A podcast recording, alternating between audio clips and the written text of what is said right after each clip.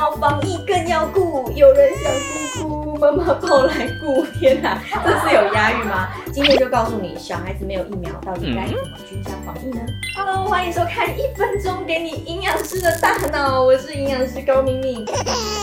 小朋友啊，在家没有疫苗啊，爸妈也很担心，说回家会不会不小心对小孩有什么不好的影响？所以今天就要给大家居家照护防疫的一些原则。以营养均衡真的很重要，尽量减少给小朋友吃一些零食啊、加工品，晒太阳增加保护力，让他适当的活动都很重要，可以增加维他命 D 的合成跟活化。每天给小孩活动啊、跑啊、跳啊，给他适量的一些动啊动，水分补充一定要足够，喝足够的水才能帮助身体的代谢。大人也是，小朋友更是，睡眠确保一定要让他充足，品质好，代表呢，他想动的时候你让他动，他想睡的时候你就让他好好睡。还有一点很重要，餐具独立不共用，建议家里在吃饭的时候来个公筷母匙，不要让小朋友的餐具跟大人的餐具混在一起，保持居家通风与整洁。家里平常呢不是太热，不到下午的时候就可以打开窗户啊，通通风，让整体的空气流通一下。定期消毒孩子的玩具啊，或者是一些物品，因为每天摸啊沾的，有时候大人走过去跟他一起玩啊，